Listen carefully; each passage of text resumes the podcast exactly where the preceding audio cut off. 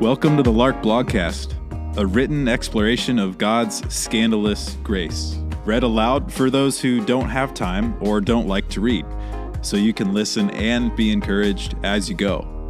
I'm your host, Jameson Allen.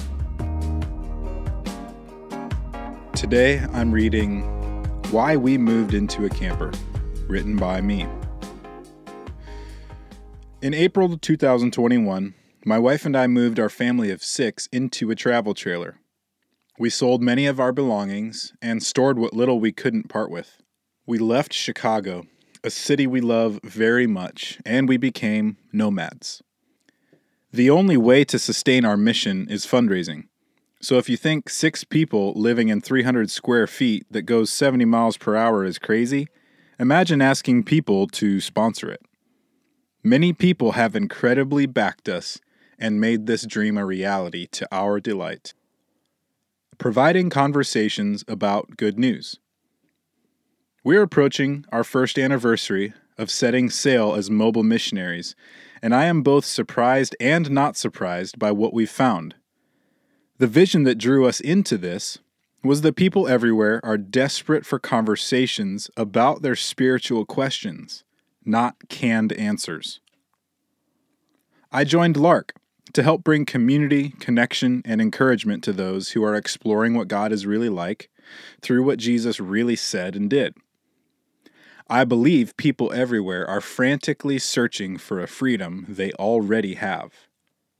But I wanted to make time and space for the extended version of people's stories. I wanted them to have time to process their unabridged questions about God. I wanted to be able to sit with them long enough to feel the things they felt so I could even begin to know what sort of encouragement they might need. The Lost Cause of Good News. More people than ever before wonder if the way church is now is how it's always been and always ought to be. Sadly, many get direct answers in the affirmative. Others are quietly gaslighted and fade into the background of their church and eventually leave dismissed, neglected, or patronized. Nearly 80% of society is uninterested in attending a church gathering of any kind.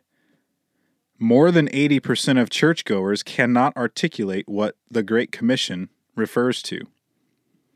I believe something different than what's allegedly always been done is imperative if people are going to learn to let Jesus' perspective of God overtake theirs.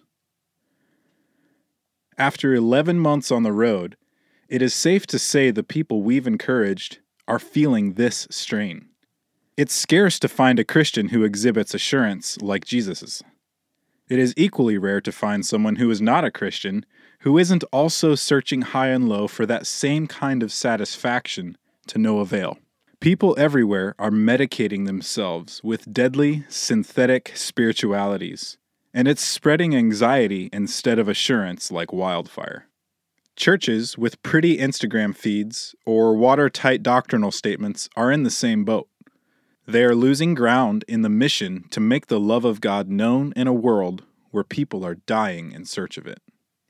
When we sit with people to draw out and honor their stories and encourage them with another look at what Jesus actually said and did, we observe their shoulders relax. We see the relief in their face when they realize they aren't alone in their disillusionment, doubts, questions, and vague hopes. The solidarity is powerful, even if they fight it with the insatiable need to self justify and appear as a member of a winning team. The advantage of a mobile missionary family.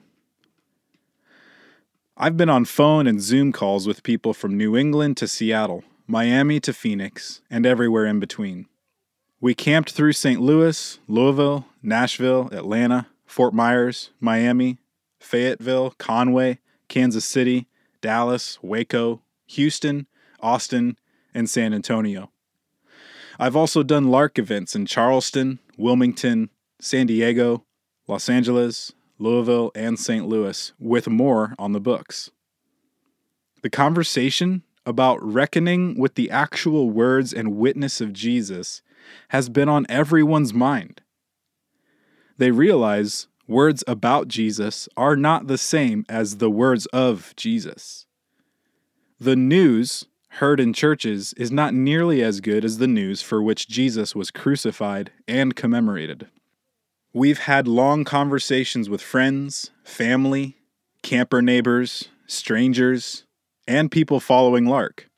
We've met in homes, backyards, porches, pubs, coffee shops, playgrounds, and campgrounds.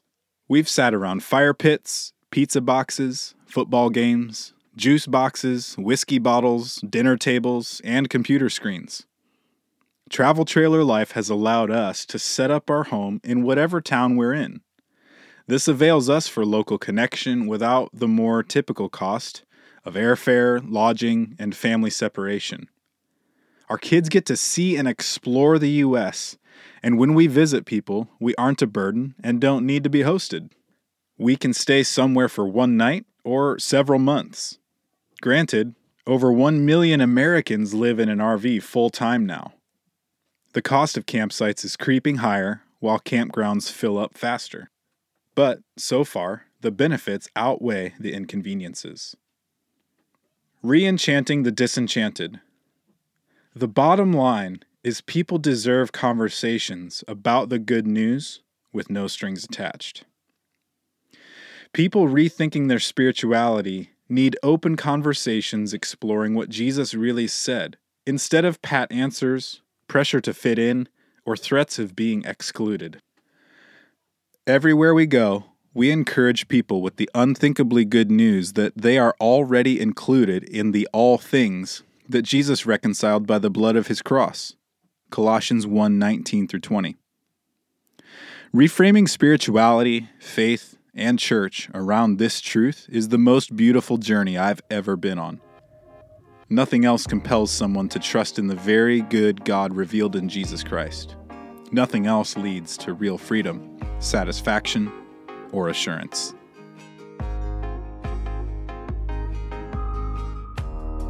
Hey, thanks for listening to the Lark Blogcast. Leave us a review and subscribe for more encouraging content on the regular. If you'd like to dive deeper into the conversation about God's scandalous grace, reach out to us at larksite.com. We'd love to hear your story and your questions. Cheers.